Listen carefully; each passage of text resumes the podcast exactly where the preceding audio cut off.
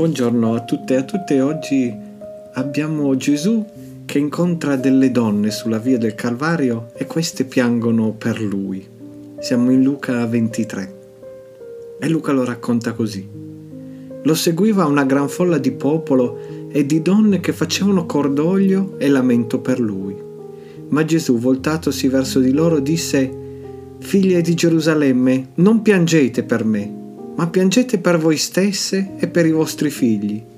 Perché ecco, i giorni vengono nei quali si dirà, beate le sterili, i grembi che non hanno partorito e le mammelle che non hanno allattato. Allora cominceranno a dire ai monti, cadeteci addosso, e ai colli, copriteci. Perché se fanno questo al legno verde, che cosa fa, sarà fatto al secco?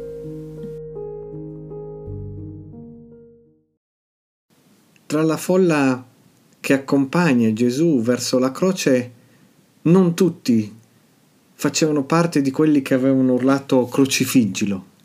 Nel testo di oggi incontriamo alcune donne che insieme ad altri piangevano per la sorte che era troccata al profeta innocente mandato al macello.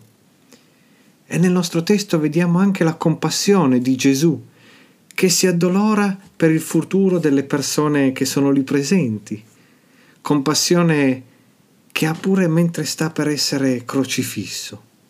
Ma perché Gesù dice alle donne di non piangere per lui, ma per loro stesse e per i loro figli? Bene, Gesù sa quello che succederà a Gerusalemme di lì a poco, nell'anno 70. Gerusalemme cadrà dopo un assegno cruento.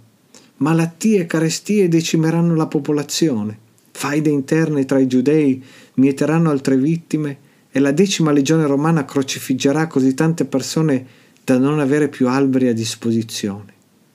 E molti moriranno di fame, pestilenzia o per violenza armata, e chi sopravviverà sarà fatto schiavo.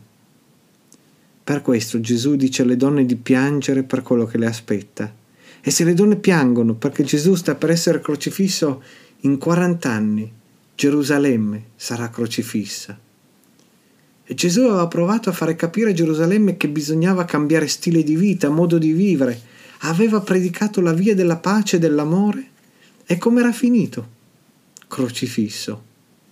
I figli delle donne che ora piangono per Gesù saranno quegli stessi che grideranno alla guerra contro l'occupante romano, quelli che imbracceranno le armi.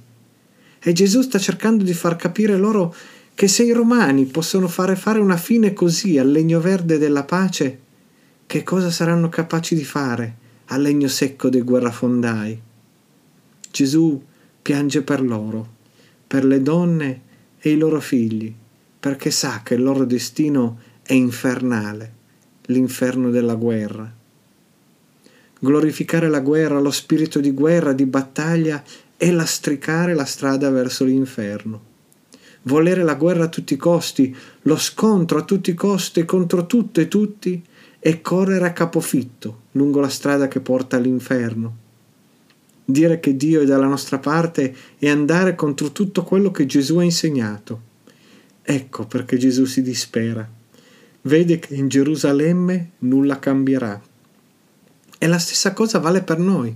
Dobbiamo imparare che essere discepoli e discepoli di Gesù vuol dire essere discepole e discepoli del Maestro che predicava l'amore per il nemico, il porgere l'altra guancia, il perdonare 70 volte sette. Vedete, Dio non è mai dalla parte di chi combatte con le armi della violenza e della forza. Dio è dalla parte di chi, innocente, muore ingiustamente sulla croce.